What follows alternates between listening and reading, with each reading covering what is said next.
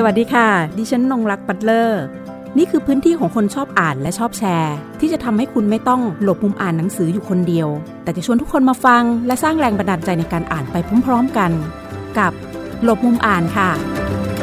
หลบมุมอ่านวันนี้นะคะ ระหว่างที่พวกเราและ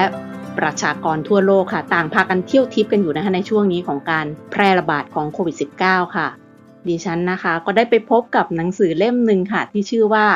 ประวัติศาสตร์แห่งการเดินทาง และภูมิศาสตร์การเมืองในรอบศตวรรษว่าด้วยการท่องเที่ยวในฐานะมรดกแห่งการสร้างชาติของรัฐไทย จากรัฐจารีต สงครามเวียดนาม สู่ยุค รัฐประหาร 2549 นะคะ โดยงานเขียนเล่มนี้ค่ะ เป็นของอาจารย์พิญญพันธ์พจนราวัน เราก็อยู่ในช่วงของการเที่ยวทิพย์กันอยู่นะคะ เรามาคุยกับอาจารย์ผู้เขียน งานเขียนเล่มนี้กันดีกว่าว่า ปรากฏการณ์ที่เกิดขึ้นนะคะในเรื่องของการท่องเที่ยวภายใต้บริบทการเมืองของยุคจารีต กับเจ้านายชั้นสูง ผู้มีเวลาว่างเนี่ยค่ะ เพื่อจะได้ให้ปูทางให้กับพวกเราได้ทราบก่อนว่า เอ้ย ปรากฏการณ์ต่างๆ เหล่านี้ตั้งแต่ยุคจารีตมามาจนถึงนะคะ ปี 2549 นะคะที่อาจารย์ได้พูดถึงมันได้เข้าไปมีความสัมพันธ์ในมิติในเชิงของสังคมการเมือง บริบทในเรื่องของเศรษฐกิจอย่างไรบ้างอะค่ะ ครับ ผมว่าอาจจะต้องเริ่มด้วยการที่เราต้องย้อนกลับไปดูว่าในยุคก่อนหน้านั้นเนี่ย มนุษย์เนี่ยมันมีเงื่อนไขยังไงเนาะคือถ้าเราคิดถึงตัวเราทุกวันนี้เรามักจะนึกเสมอว่าเราเป็นมนุษย์ที่มีอิสรภาพใช่ไหมครับ ในการเดินทางไปไหนมาไหนอยากไปเที่ยวต่างประเทศ อยากจะไปที่ไหน ถ้าไม่ติดโควิด เนี่ย เราสามารถจะขอให้มีตังค์ใช่ไหมฮะเราก็สามารถที่จะเดินทางไปจุดต่างๆ บนโลกผืนนี้ได้เลย แต่เอาจริงแล้วเนี่ย ในมิติทางประวัติศาสตร์เนี่ย มนุษย์มันไม่ได้มีอิสระแบบนั้น โดยเฉพาะสมมติถ้าเราย้อนไปยุคจารีตหรือว่าก่อน2475หรือก่อนหน้านั้นสัก200ปีเนี่ยครับ สมมติเราคิดแบบกรุงเทพเป็นศูนย์กลางคือยุคต้นรัตนโกสินทร์ยุคกรุงเทพเนี่ย ถามว่าสามัญชนนะครับ เรานึกถึงสามัญชนเราในฐานะที่คนหมู่มากเนี่ย สามัญชนอยากจะไปเที่ยว อยากจะไปที่ไหนไกลๆสักที่เนี่ยมันเป็นไปได้ง่ายไหมนะครับ ปรากฏว่าไม่เป็นไปไม่ได้ง่ายขนาดนั้นนะครับ เพราะอะไร เพราะสมัยก่อนสามัญชนทั้งหลายต่างอยู่ในสังกัด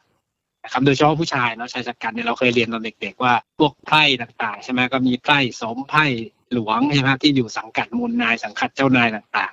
ๆ ในปีหนึ่งเนี่ยนะครับ ก็จะต้องสังกัดหกเดือนหรือว่าเดือนเดือนเว้นเดือนอะไรเงี้ยถามว่าจะไปไหนมาไหนเนี่ยมันมันก็ต้องแจ้งให้นายต้องได้รับการอนุญาตจากนายก่อนนะครับ ดังนั้น โอกาสที่คนสมัยก่อนจะเดินทางไกล ๆ เดินทางไปไหนมาไหนเนี่ยนะครับ ยังไม่ต้องนับเที่ยวนะครับ ก็ต้องมีเงื่อนไขที่กำกับอยู่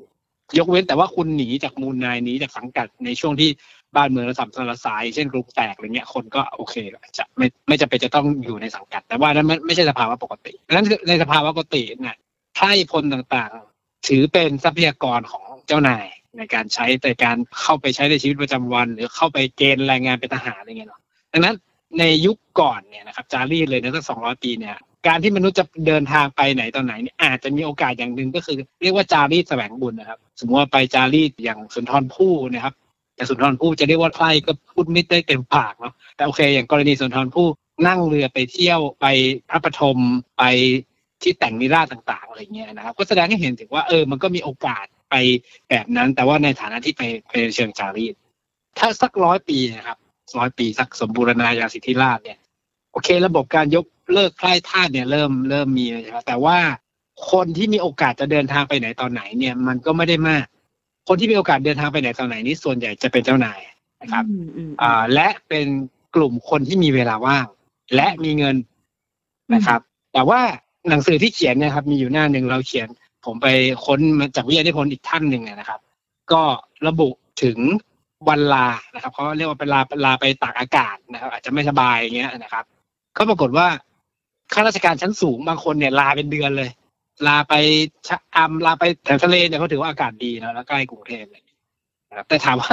ชาวบ้านหรือข้าราชการระดับล่างเนี่ย สามารถลาแบบนั้นได้ไหมไม่มีทางครับ หรือว่าชาวบ้านจะสามารถนั่งรถไฟไปเที่ยวชะอำเที่ยวหัวหินอะไรเงี้ย ผมไม่แน่ใจว่ามันเป็นไปได้หรือเปล่าดังนั้นผมว่าเงื่อนไขการท่องเที่ยว นะครับ ในยุคก่อนของ 475 เนี่ย มันจึงค่อนข้างจำกัดทั้งสถานภาพของคน และเวลาว่างที่เขามีรวมไปถึงค่าใช้จ่ายมหาศาลที่จะต้องออกในการท่องเที่ยวนะครับอันนี้อันนี้เป็นคำตอบจากคำถามแรกนะครับ ค่ะเราก็ได้เห็นกันแล้วนะคะ ว่าการจะเดินทางนะคะของคนทั่วไปเนอะอาจารย์ ถ้าเป็นแบบชนชั้นสูง หรือว่าเจ้าขุนมูลนายเนี่ยการเดินทางเนี่ยมันก็สะดวกสบายมากกว่ามีอิสระมากกว่า คนทั่วไปชาวบ้านชาวช่องนี่ก็ติดในเรื่องของเงื่อนไขในสมัยก่อนนู้นนะคะ นอกจากว่าจะมีภาวะที่มันไม่ปกติอย่างที่อาจารย์ได้ยกตัวอย่างอย่างเช่น เรื่องของกรุงแตกอย่างเงี้ย แต่การเดินทางแบบนั้นก็คงจะเป็นการอพยพหนีภัยนะคะใช่ดังนั้นเนี่ยตอนนั้นมีใครที่เป็นเจ้าขุนมูลนายมีเงินนะคะ มีเวลาว่าง ก็สามารถที่จะเดินทางท่องเที่ยว แล้วก็ไปพักผ่อนไปตากอากาศได้นะคะ อาจารย์ได้เล่าถึง ข้อมูลนะคะ ในยุคจารีตให้เราได้ทราบไปแล้ว ทีนี้ส่วนตัวดิฉันเองเนี่ยดิฉันสนใจในช่วงที่เรื่องของอำนาจรัฐนะคะ กับการท่องเที่ยวในช่วง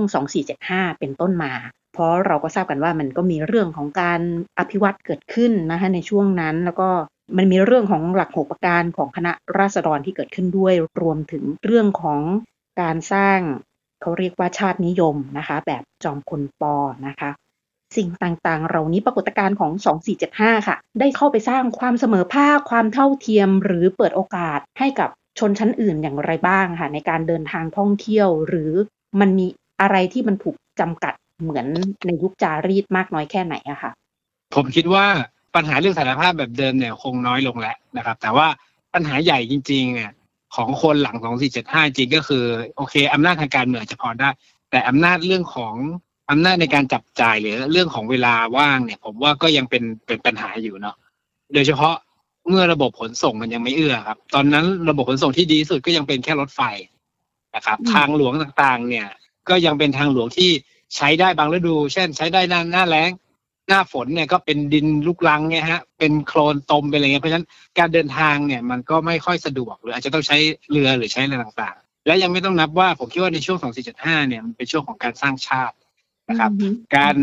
การมุ่งเน้นให้คนไปเที่ยว ผมคิดว่ามันไม่ค่อยชัดเจนมาก แต่โอเคมันจะมีอารมณ์ประมาณว่าช่วงนั้นนะครับ มีนโยบายของรัฐในการที่จะให้จังหวัดต่างๆ นั้นออกแบบตราประจำจังหวัดที่เราเห็นในทุกวันเนี้ยเนาะออกแบบในช่วงเนี้ยแหละสองสี่แปดกว่าเนี่ยนะครับ แล้วก็ให้ใช้เป็นตราสัญลักษณ์ในการเหมือนกับเป็นเป็นตราโอท็อปของแต่ละจังหวัดใช้คำนี้ดีกว่านะเป็นตราสัญลักษณ์สินเห็นค้าชัดเจนนะครัค่ะบเออแต่ว่าปรากฏว่า ทุกวันนี้เรากลับนึกว่าไอ้ตราเนี่ยมันเก่าแก่ มันไม่ได้เก่าแก่ครับมันเกิดมาพร้อมกับคณะรัษฎรนี่แหละ เกิดมาพร้อมกับนโยบายชาตินิยมที่ต้องการที่จะเสริมสร้างการค้าในท้องถิ่นดังนั้นพลังของคณะรัษฎรในมิติทางท่องเที่ยวเนี่ยผมว่าไม่ชัด แต่ว่าอยากจะสร้างเศรษฐกิจในนโยบายชาตินิยม ก็คือว่าต้องการให้คนไทย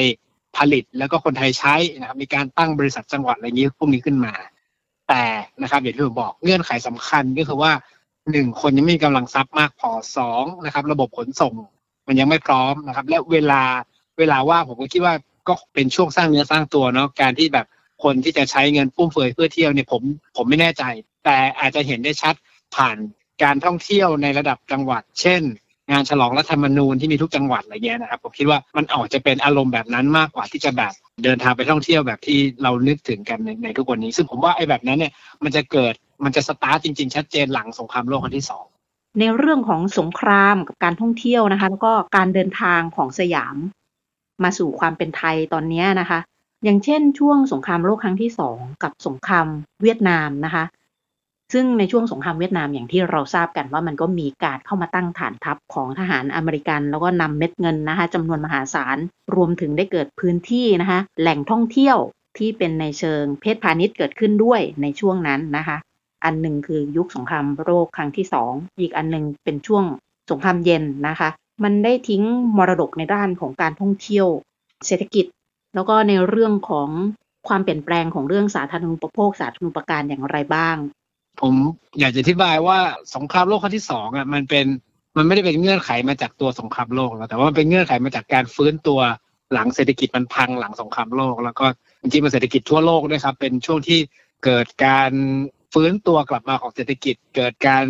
ขยายตัวของครัวเรือนต่างๆ เกิดการบริโภคมากขึ้นเนาะเออมเราจะเห็นได้ชัดมากเลยกรณีของการบูมของท่องเที่ยวภาคเหนือนะครับทางภาคอื่นเนี่ยยังไม่ชัดเท่าภาคเหนือนะครับ ผมสันนิษฐานเอานะครับว่าทำไมภาคเหนือถึงบูมในช่วงนี้ มันมีคนพยายามอธิบายครับว่าอ่าจริงๆจะจะเรียกว่าภาคเหนือก็ไม่เชิงไม่เต็มปากนะอาจจะบอกว่าเชียงใหม่ ในช่วงสงครามหลังสงครามโลกครั้งที่สองเนี่ยเชียงใหม่มันกลายเป็นเดสติเนชันของการท่องเที่ยวของคนไทยนะครับจริงๆมันไม่ใช่มิติแบบนั้นอย่างเดียวมันมีมิติที่มันสัมพันธ์กับมิติทางเพศด้วย เหมือนกับเชียงใหม่มันกลายเป็นถูกทำให้เป็นผู้หญิงนะฮะเป็นดินแดนที่เรานึกถึงคนสมัยนี้ก็ได้นะคนกรุงเทพนึกถึงเชียงใหม่ตอนนี้ผมว่าก็ไม่ได้หนีจากหลังสงครามโลกเท่าไหร่นะว่าเป็นเมืองที่อากาศดีใช่ไหมมีธรรมชาติ มีดอกไม้งามหน้าหนาวไปเที่ยวอะไรเงี้ย อากาศอาจจะเทียบเคียงได้กับเมืองนอกไปเมืองนอกได้ โดยการนั่งรถไฟไปถึงอะไรเงี้ยนะครับผมคิดว่าไอ้ช่วงหลังสงครามโลกครั้งที่สองเนี่ยเรื่องเล่าพวกนี้มันเกิดขึ้นผ่านสื่อทั้งในกรุงเทพและสื่อท้องถิ่นที่ส่งไปขายต่อที่กรุงเทพมันมีของตระกูลนิมานเหมินนะครับ คุณไกรศรีนิมานเหมินก็ออกหนังสือพิมพ์ชื่อคนเมืองเนี้ยนะครับ แล้วก็มีการทำหนังสือพิมพ์คนเมือง รายเดือน แล้วก็จะเป็นหน้าปกลงเป็นภาพผู้หญิงสวยๆของของคนเหนือเนี่ยนะครับ แล้วก็อ๋ออีกอย่างหนึ่งก็คือในช่วงหลังสงครามโลกเนี่ยนางงามทางเหนือเนี่ยก็ได้รางวัลดีๆ ค่อนข้างมากเนาะแล้วคนกรุงเทพก็ได้รับทราบภาพลักษณ์พวกนี้ขึ้นมา และยังไม่ต้องนับว่าตามเส้นทางสมัยก่อนจะไปเที่ยวเชียงใหม่นะครับ มันจะเป็นเส้นผ่านเถินเข้าลี้เข้าลำพูนแล้วก็เข้าเชียงใหม่ไม่ได้เข้าตัวลำปางฮะและระหว่างพวกลี้พวกอะไรเงี้ย ระหว่างทางก็จะมีร้านขายผ้าไหม ร้านขายต่างๆเนี่ยแล้วเขาก็จะจัดสาวงามนะครับ ไปขายตามร้านต่างๆเหล่านี้ด้วยดังนั้นภาพลักษณ์การที่คนชวนกันไปเที่ยวทางเหนือเนี่ยมันก็จะมีภาพลักษณ์ของผู้หญิงนะครับ ภาพลักษณ์ของดินแดนที่เป็นเขาเรียกมันเอกโซติกนะสำหรับคนกรุงเทพก็ยังเป็นดินแดนที่แบบเออมันยังอากาศดีผู้คนยิ้มแย้มแจ่มใสอะไรเงี้ยเพราะฉะนั้นผมคิดว่าในช่วงสงครามโลกครั้งที่สองเองมันก็ผลิตเอสิ่งเหล่านี้ขึ้นมา หรือแม้แต่ทุกวันเนี้ยถ้าเราจะย้อนกลับไปดูภาพเก่าเชียงใหม่ครับที่ถ่ายโดย คุณบุญเสริมสัตรภัยเนี่ยจะมีภาพไปเที่ยวสงกรานเชียงใหม่ในปลายศวรรษ2490 จะเห็นว่าคนเป็นเรือนพันเรือนหมื่น ที่ไปเที่ยวสงกรานเชียงใหม่ ซึ่งส่วนหนึ่งก็มาจากกรุงเทพด้วยนะครับดังนั้นผมคิดว่าหลังสงครามโลกที่สองเนี่ยพลังการท่องเที่ยวที่มันไปผูกกับเชียงใหม่หรือไปไปผูกกับภาคเหนือเนี่ยเห็นได้ชัดมากเมื่อเทียบกับภาคอื่นนะครับในช่วงสงครามโลกครั้งที่สองนะครับแต่ว่าในช่วงทศวรรษ 2500 ที่เข้าสู่สงครามเย็นเอ่อสงครามเวียดนามนะครับ แล้วก็ การที่ไทยกำลังสงครามกับคอมมิวนิสต์เนี่ย มันก็จะเริ่มเปลี่ยนแปลงไปอีกแบบหนึ่ง ทีนี้ก็ไปต่อในช่วงของสงครามเย็นเนาะ ในช่วงครับสงครามเวียดนามอย่างที่เราทราบกัน ตรงนี้แหละค่ะ มันนำไปสู่การเปลี่ยนแปลงอย่างไรบ้างในเรื่องของพื้นที่ในเรื่องของการท่องเที่ยวด้วยนะคะครับมันเกิดพื้นที่ในการท่องเที่ยวอีกแบบหนึ่งในช่วงสงครามเวียดนามอะค่ะ ครับ ผมคิดว่าหลัง 2,500 เป็นต้นมาเนี่ย ท่องเที่ยวเนี่ยมีอยู่สองแบบเนาะท่องเที่ยวแบบหนึ่งก็คือแบบแบบ GI ใช่ไหมครับฐานอเมริกันอืมตั้งฐานทัพตามที่ต่างค่ะๆตั้งฐานทัพที่อุดรตาคลีอูตะเภาซึ่งเห็นได้ชัดที่สุดของเราก็คือเรื่องการเกิดขึ้นของพัทยา พัทยาเนี่ยเดิมเป็นแค่เมืองชาวประมงเล็ก ๆ เมืองชายหาดที่แบบไม่ได้สำคัญอะไรเลยนะครับ แล้วก็มีเนี่ยฝรั่งกลุ่มหนึงก็มีเรื่องเล่าฝรั่งกลุ่มหนึ่งมาเจอชายหาด ตอนนั้นไปเที่ยวบ้านพักใครสักอย่างแล้วก็เห็นว่าเป็นพื้นที่ที่ดีของฝรั่งก็ใช้นายทหาร อเมริกันเนี่ยก็ใช้หาดพัทยานี่เป็นที่แหล่งท่องเที่ยวแล้วมันก็เกิดตามขึ้นมาก็คือแหล่งสถานบันเทิงอะไรต่างๆ ซึ่งลักษณะเช่นเนี้ยมันเกิดขึ้นกับหลาย ๆ ที่ไม่ว่าจะเป็นอุดรหรืออะไรต่างๆนะครับ แต่เพราะว่าพัทยาเนี่ยที่ยังหลงเหลืออยู่ แล้วก็เติบโตสืบเนื่องมานะครับ อันนี้ก็จะเป็นแพทเทิร์นของการท่องเที่ยวที่ผมคิดว่ามันเป็นยุคแรกที่ดึงดูดให้นักท่องเที่ยวที่ไม่ใช่คนไทยเนี่ยเข้ามาเที่ยวในไทยอือฮึและมาทำให้เห็นโอกาสทางธุรกิจ นะครับในการค้าขายกับฝรั่ง การท่องเที่ยวที่จะต้องมีการเที่ยวแบบที่ต้องรับนักท่องเที่ยวแบบฝรั่งแบบไนท์คลับหรืออะไรต่างๆ หรือ service ต่างๆ ที่เกี่ยวข้องกับชาวตะวันตกอะไรเงี้ยแต่อีกด้านหนึ่งที่มันเกิดขึ้นในยุคนี้นะครับ ก็คือการขยายตัวของระบบขนส่งในประเทศ ทางหลวงคุณภาพนะครับ ที่ลาดยางมะตอย asphaltic เนี่ยนะครับ เกิดขึ้นในยุคนี้นะครับ เป็น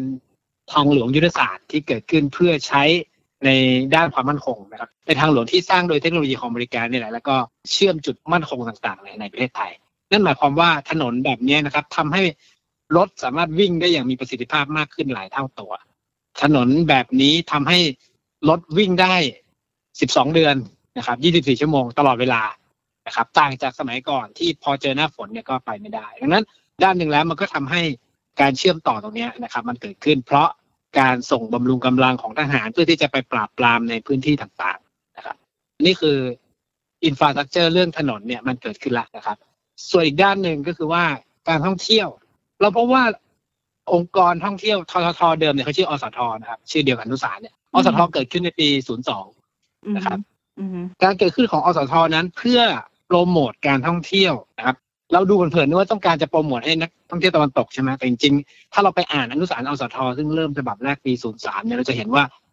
เป้าหมายคือขายคนไทยครับค่ะผมจำผมจำยอดไม่ได้ ยอดแจกแรกๆแรกๆไม่น่าจะแจกก่อนนะครับ เป็นหมื่นเลยนะครับ แล้วก็เป็นภาพเกี่ยวข้องกับภาพเมืองไทย ภาพสถานที่ท่องเที่ยวนี่แหละ ซึ่งสมัยก่อนลองนึกถึงเมื่อ 60 ปีที่แล้วเนาะสื่อต่างๆเองก็ไม่มีอย่างเงี้ยเราพบว่าคนสนใจมากนะครับ โดยเฉพาะครู เพราะอันเนี้ยคือสื่อการสอนอย่างดีเลย ในด้าน วิชาสังคม วิชาภูมิศาสตร์ใช่ไหมฮะก็จะได้รูปนี้ไป ดังนั้น เอ้ท่องเที่ยวแบบเนี้ยมันจึงเกิดขึ้นมาภายใต้การพยายามที่ชี้ให้เห็นว่าเฮ้ยเมืองไทยมันสวยงามยังไงนะครับ เราไปเที่ยวในประเทศกันเถอะรู้จักประเทศกันเถอะอะไรเงี้ยนะครับแต่ขณะเดียวกันอสทเองเนี่ย ในกองบกก็มีนายทหารนะครับ เป็นนายทหารที่ทำด้านเกี่ยวกับด้านวิชาการด้วยนะครับ แล้วก็เราจะพบว่ามีบทบาทในการส่งกองบกเนี่ยนะครับ บางคนเนี่ยถูกส่งลงไปไปกับทหารหรือไปกับฝ่ายความมั่นคงเนี่ยเป็นหน่วยเคลื่อนที่เพื่อไปฉายหนังให้กับชาวบ้านดูเนี่ยว่าเนี่ยนะเป็นหนังให้เห็นว่าประเทศไทยเป็นอย่างนี้นะครับ ใครเป็นยังไงอะไรเงี้ยนะครับนั่นหมายความว่าการท่องเที่ยวมันถูกใช้เป็นเครื่องมือในการต่อต้านคอมมิวนิสต์กับทั้งชาวบ้านกับทั้งคนไทยต่างๆเนี่ยทำให้เห็น คือถ้าเราอ่านอสทเก่าๆโดยผิวเผินก็จะไม่เห็นชัด แต่ว่าบางฉบับเนี่ยโดยเฉพาะสมัยที่มันตึงเครียดมากๆในยุค1819เนี่ยครับ เราจะเห็น message สำคัญเลยชัดๆเลยนะครับ ว่า เอออสทเนี่ยมีมีนัยยะระหว่างบรรทัดว่าเออมันต้องการที่จะต่อต้านคอมมิวนิสต์นะครับ เช่น บางเล่มเนี่ย เล่าถึงกรณีแถวแถวเขาค้อที่ตอนที่ยังยังไม่สงบเนี่ยนะครับ มีการเล่าถึงกรณีที่ผู้ก่อการร้ายคอมมิวนิสต์ดักยิงรถแทรกเตอร์ของคนที่กำลังจะไปทำทางหลวงอะไรเงี้ย ซึ่งมันก็ไม่ make sense ใช่ไหมเอ้ยมันสื่อท่องเที่ยวทำไมคุณเล่าเรื่องเกี่ยวกับคอมมิวนิสต์เกี่ยวกับเรื่องการปราบปรามคอมมิวนิสต์เนี่ย นะครับ ดังนั้นผมคิดว่าตัวการท่องเที่ยวเองเนี่ยรัฐสนับสนุนการท่องเที่ยวในทศวรรษ 2500 ถึง 2510 ในช่วงที่มันสู้กับคอมมิวนิสต์อย่างเข้มข้นเนี่ยมันเป็นผมคิดว่ามันเป็นสื่อทางการเมืองนะครับการท่องเที่ยวเป็นนโยบายทางการเมืองที่จะใช้ปราบคอมมิวนิสต์ในทางอ้อม หรือว่าถ้าใช้ศัพท์ฝรั่งมันเหมือนเป็น soft power แบบหนึ่งครับเป็นพลังทางวัฒนธรรมที่มันโน้มน้าวให้คนเนี่ยอยู่กับฝ่ายรัฐอยู่กับมรดกทางวัฒนธรรม มรดกทางธรรมชาติแวดล้อมที่สวยงาม นะครับแต่ว่าสิ่งเหล่านี้จะค่อยๆคลายไปในหลังกลางทศวรรษ 2520 หลังจากที่ป่าแตกนะครับคอมมิวนิสต์พ่ายแพ้นะพคทพ่ายแพ้อะไรเงี้ยเราก็จะพบว่าตอนนั้นมันก็คลี่คลายมากขึ้น โดยเฉพาะถ้าพอจำได้เนาะปลาย 2520 เนี่ยมันก็มีการทำแคมเปญท่องเที่ยวไทยใช่ไหมฮะปีท่องเที่ยวไทยอ่าช่วงนั้นก็จะมีอ่าอันนั้นก็อาจจะจับกับชาวตะวันตกด้วย แต่เราจะเห็นว่าในช่วงนั้นเนี่ย ก็จะมีผมจำไม่ได้ว่าสองกว่าหรือสามกว่ากว่าสามต้นเนาะก็จะมีการประกวดคำขวัญประจำจังหวัดนะครับ คนรุ่นรุ่นสมัยก่อนเนี่ย ผมจำได้เลยตอนเด็กผมป .4 ป .3 เนี่ยได้ต้องท่องคำขวัญประจำจังหวัดตัวเองอะไรเงี้ย ซึ่งผมคิดว่าเออตอนนั้นผมรู้ว่าเออมันเกิดขึ้นมานานแล้วแต่จริงไม่ใช่มันเกิดยุคนี้แหละฮะยุคปีการท่องเที่ยวคำขวัญต่างๆ เนี่ยมันถูกสร้างขึ้นมา คือถ้าโลโก้โอท็อปจังหวัดมันเกิดขึ้น 2480 เนี่ยคำขวัญประจำจังหวัดที่เรารู้จักกันทุกวันนี้มันก็เพิ่งเกิดเมื่อสัก 30 กว่าปีมานเองครับ เราจะเห็นกันว่าแล้วมันมากับนโยบายท่องเที่ยวด้วยนะครับดังนั้นเราจะเห็นได้ว่าไอ้ความเป็นอัตลักษณ์ของจังหวัดต่างๆ เนี่ยมันเพิ่งถูกประกอบขึ้นมาในช่วงสงครามเย็นในช่วงหลังสงครามเย็นในช่วงของความตึงเครียดทางการเมืองและการจะต้องการสร้างแหล่งท่องเที่ยวสร้างอัตลักษณ์ในพื้นที่ต่างๆนะครับดังนั้นผมคิดว่า การท่องเที่ยวเองเนี่ยแต่เดิมที่มันตั้งขึ้นในปี 02 เนี่ยด้านหนึ่งแล้วมันมีอ g e n d a ซ่อนอยู่ข้างหลังก็คือว่าต้องการที่จะสู้รบกับคอมมิวนิสต์นี่แหละนะครับ โดยใช้พลังทางวัฒนธรรมแบบนี้ครับ ค่ะ เห็นซอฟต์พาวเวอร์ในเรื่องของคำขวัญประจำจังหวัดค่ะ จากที่เคยเรียนมาก็ต้องเป็นข้อสอบในวิชาสังคมศึกษาด้วยนะคะ เนื่องจากว่าใช่จะต้องให้คือเขาก็จะคัดมาน่ะว่าเออสมมติเขาสุ่มแบบอย่างเช่น อะ จังหวัดกระบี่ยกตัวอย่างเงี้ยคำขวัญประจำจังหวัดว่าอย่างไร อันนี้เราก็ต้องทราบนะดิฉันก็ท่องเอาเป็นเอาตายอยู่เช่นเดียวกัน พอฟังอาจารย์เล่าเราก็เลยรู้สึกว่าอ๋อเขามีวาระซ่อนเลนเช่นนี้นี่เองนะคะนิตยสารครับทางเล่มนะ การท่องเที่ยวเนี่ย ก็เป็นซอฟต์พาวเวอร์รูปแบบหนึ่งใช่ก็เป็นสื่อใช่ทางการเมืองหรือ จะเรียกว่าเป็นเครื่องมือทางการเมืองก็ได้นะคะ บางทีเราก็อ่านแบบ เออ แบบดูให้ความรู้ดูอะไรอย่างเงี้ยนะคะ พอไปถอดรหัสกันแล้วก็จะ เห็นรหัสยิบยิบย่อยๆ ปรากฏขึ้นนะคะ และเนื่องจากว่าประเทศเราเองก็มีการรัฐประหารค่อนข้างจะบ่อยนะคะ ทีเนี้ยเราก็จะมาเข้าถึงประเด็นที่พูดถึงว่า เอ้ย แล้วรัฐประหารล่ะ กับการท่องเที่ยวอย่างเงี้ย โดยเฉพาะช่วงนี้ก็จะมีเรื่องของโรคระบาดด้วย คือผมคิดว่าอย่างนี้ด้วยความที่รัฐประหารมันบ่อยจน ผมคิดว่าในที่สุดแล้วมันกลายเป็นเป็นความเคยชินไปฮะคือ เอาเข้าจริงรัฐประหารมันไม่ได้ มันไม่ได้สร้างภาวะที่ ทำให้ทุกอย่างมันมันคนมันยอมรับรัฐประหารง่ายเอางี้ดีกว่านะครับอันนี้เราจะเห็นว่าประเทศนะคะอาจารย์ที่ว่ายอมอะไรนะรับประหารง่าย แต่ว่าโดยเซนส์ของคนต่างประเทศนักท่องเที่ยวบางทีเขาก็ค่อนข้างจะเซนซิทีฟอ่อนไหวสำหรับเขาเช่นกันในการที่จะตัดสินใจท่องเที่ยว อ่า มุมมองที่ผมอยากจะบอกอย่างนี้ครับหมายความว่าตอนรัฐประหารเนี่ยในช่วงปีที่รัฐประหารเนี่ยมันจะมีปัญหาจริง ก็คือว่าจำนวนนักท่องเที่ยวเนี่ยมันลดอย่างมีนัยสำคัญจริงแต่ในช่วงปีหรือสองปีเท่านั้นนะครับอืมนึกออกไหมฮะหมายความว่าหลังจากนั้นแล้วทุกอย่างก็ ก็กลับมา เพราะว่าผมคิดว่ามันไม่ได้รัฐประหารแล้วแบบยังไงอะนองเลือดแล้วคนตายเป็นหมู่อะไรอย่างงี้ใช่ไหมมันไม่ได้แบบกรณีอย่างพม่าหรืออย่างอะไรเงี้ยผมคิดว่าเขาดูในเชิงเปรียบเทียบ โดยเฉพาะเอางี้ฮะผมเล่ากรณีสมัยเขมรแดงนะครับ ก่อนจะเกิดปัญหาเขมรแดงที่มีการมี killing field มีอะไรกันเยอะๆเนี่ยนะครับ เราพบว่า คนฝรั่งเนี่ยก็นิยมไปเที่ยวนครวัดนครธมไปเที่ยวกัมพูชา แต่ปรากฏคราวนั้นเนี่ยกลายเป็นว่า ข้อมูลชี้ว่านะนักท่องเที่ยวจากที่นั่นเนี่ยกลายเป็นดีกับไทย นักท่องเที่ยวจำนวนหนึ่งเนี่ยไหลมาเที่ยวเชียงใหม่ แทนนะครับซึ่งอาจจะเทียบกันไม่ได้หรอกแต่หมายความว่า ผมคิดว่าเมื่อเทียบกับของไทยแล้วรัฐประหารไทยเนี่ยมัน มันเกรงใจฝรั่งอยากจะบอกนี้ รัฐบาลเองอะมันมันรู้ดีว่า รายได้จากการท่องเที่ยวมันเป็นเรื่องใหญ่ เพราะฉะนั้นเขาทรีตนักท่องเที่ยวดีในระดับหนึ่งไม่ให้เดือดร้อนนะครับ ดังนั้นผมคิดว่าตัวรัฐประหารเองเนี่ย กระทบการท่องเที่ยวไหมกระทบนะครับ แต่ไม่ใช่เรื่องใหญ่ แต่เรื่องใหญ่ยังไงครับ แบบปิดสนามบินเนี่ยแบบกลุ่มการเมืองบางกลุ่มที่ไปปิดสนามบิน อันนั้นเรื่องใหญ่จริงนะครับเพราะว่ามันมันส่งผลต่อความปลอดภัยโดยตรงใช่ไหมแต่ว่ารัฐประหารเนี่ย ผมไม่เห็นว่ารัฐประหารข้างไหน ทหารจะเอารถถังไปปิดสนามบินอืมฮึอืมนะครับดังนั้นผมคิดว่ามันมันจะต่างกัน นะครับค่ะแต่โอเคมีปัญหาแน่คือถ้ารัฐประหารเนี่ยฝรั่งชาวตะวันตกที่นักท่องเที่ยวเนี่ยไม่ไม่ไว้วางใจแน่ๆนะครับ แต่เป็นช่วงระยะสั้นค่ะนะครับ ผมอยากจะบอกอย่างนั้น แต่อืมที่ต่างกันไปคือโรคระบาดครับ เพราะว่ารัฐประหารมันยังดีลกับคนเนาะแต่โรคระบาดเนี่ยเราไม่ได้ดีลกับคนเราดีลกับอะไรก็ไม่รู้ซึ่งเป็นโครงสร้างใหญ่ขึ้นเป็นะโรคภัยไข้เจ็บโครงสร้างใหญ่ใช่ขึ้นตัวแปรใหครัญ่บขึ้นค่ะ ครับ แต่ว่าอย่าลืมว่าก่อนโควิดจะมาเนี่ย เราเจอโรคระบาดใหญ่สองครั้งก็คือซาร์กับไข้หวัดนก ค่ะนะครับแต่ทั้งสองอย่างเนี่ยมันไม่ได้เป็น pandemic ทั้งโลกขนาดนั้นเนาะแล้วก็ไม่ได้ยาวนาน แต่โควิด เนี่ย เราเผชิญกับความไม่แน่นอนที่ยาวนานมากๆนะครับอืมเราเนี่ยก้าวเข้าปีที่สองสามแล้วมั้งยังไม่รู้นะสองสองกว่าแล้วเนี่ย เราก็พบว่าเรายังไม่เห็นหนทางเลยโดยเฉพาะในประเทศไทยเนาะต่างประเทศเนี่ย เราเห็นว่าต่างประเทศเริ่มคลี่คลายนะครับไม่ว่าจะเป็นด้วยการจัดการของรัฐบาลเขาเอง หรือการใช้ ม้าถูกตัวใช่ไหมใช้วัคซีนที่มีประสิทธิภาพอะไรเงี้ยแต่ของเราเนี่ยผมคิดว่าเมื่อเทียบกันแล้วเนี่ยเราลำบากกว่า ในช่วงนี้เราลำบากกว่าที่ผ่านมาเยอะมาก ผมคิดว่าวงการท่องเที่ยวไทยไม่เคยเจอปัญหาหนักขนาดนี้มาก่อน ทั้งในเชิงระยะยาวนะครับ และในเชิงตั้งแต่ต้นน้ำถึงปลายน้ำมันไม่ไม่เคยโดนขนาดนี้มาก่อนนะครับ ดังนั้นผมคิดว่าจะเป็นจะเป็นปัญหาใหญ่มาก ๆ ที่น่าวิตกก็คือว่า คนที่มีสายป่านยาว หรือคนที่เป็นนายทุนที่มีเงินลงเอ่อมีเงินสำรองเยอะๆเนี่ย ในที่สุดจะอาจจะเหลือเป็นผู้อยู่รอดท้ายๆและดีไม่ดีพวกนี้ก็ใช้ทุนที่ตัวเองมีกวาดใช่ไหมฮะบริษัทต่างๆ โรงแรมต่างๆอะไรเหล่านี้ในราคาถูกนั่นผมคิดว่ามันก็ยิ่งทำให้การผูกขาดที่มีอยู่ในไทยอยู่แล้ว เนี่ย มันสูงขึ้นอีกนะครับอืมอืมอืมอืมซึ่งซึ่งผมคิดว่าการท่องเที่ยว มันก็อาจจะกลับมาแหละ แต่ว่ามันจะกลับมาไม่เหมือนเดิมแน่ๆแต่มันจะเป็นแบบนี้หรือเปล่าค่ะนะครับ ถ้าธุรกิจยิ่งถูกผูกขาดเข้าไปเนี่ยผมว่ายิ่งแบบ มันก็ยิ่งจะมีปัญหาแนวโน้มจะมีปัญหาจะมากจะมากขึ้น ถ้าตามข่าววันสองวันนี้เราก็จะเห็นใช่ไหมครับบางบริษัทที่ตอนนี้เริ่มขยับตัวแล้วนะครับ เรื่องทำโรงโรงโรงแรมอะไรเงี้ยนะครับ ผมคิดว่าตรงนี้น่าเป็นห่วงมากๆอืมในระหว่างนี้นะคะ ใครที่อยากจะเดินทางท่องเที่ยว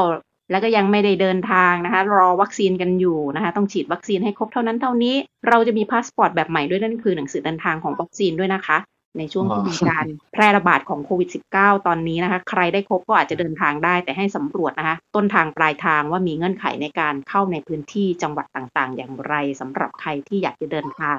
ส่วนใครที่อยู่บ้านค่ะดิฉัน ว่าเราก็อ่านหนังสือประวัติศาสตร์แห่งการเดินทาง และภูมิศาสตร์อืมการเมืองในรอบศตวรรษเล่มนี้นะคะ เพื่อจะได้ทราบว่า เอ้ย มันการท่องเที่ยวการเดินทางเนี่ยมันมีส่วนในการเข้าไปรับใช้การเมืองหรือถูกการเมืองนำไปใช้เป็นเครื่องมืออย่างไรบ้างนะคะ ต้องขอขอบคุณนะคะ อาจารครัย์บพินพันธ์พจนะราวันนะคะ ที่มาร่วมพูดคุยกับรายการหลบมุมอ่านในวันนี้ค่ะ ขอบคุณนะครัคะบยินดีแล้วก็มากขอครับให้ทุกคนค่ะ เที่ยวทิปนะคะ ผ่านการอ่านหนังสือเล่มนี้เช่นเดียวกันค่ะ สวัสดีคค่ะรับขอบคุณครับ สวัสดีครับ หากมีหนังสือดีๆ ที่อยากมาแชร์กัน มาบอกกับเราได้นะคะ แล้วกลับมาหลบมุมอ่านด้วยกันค่ะ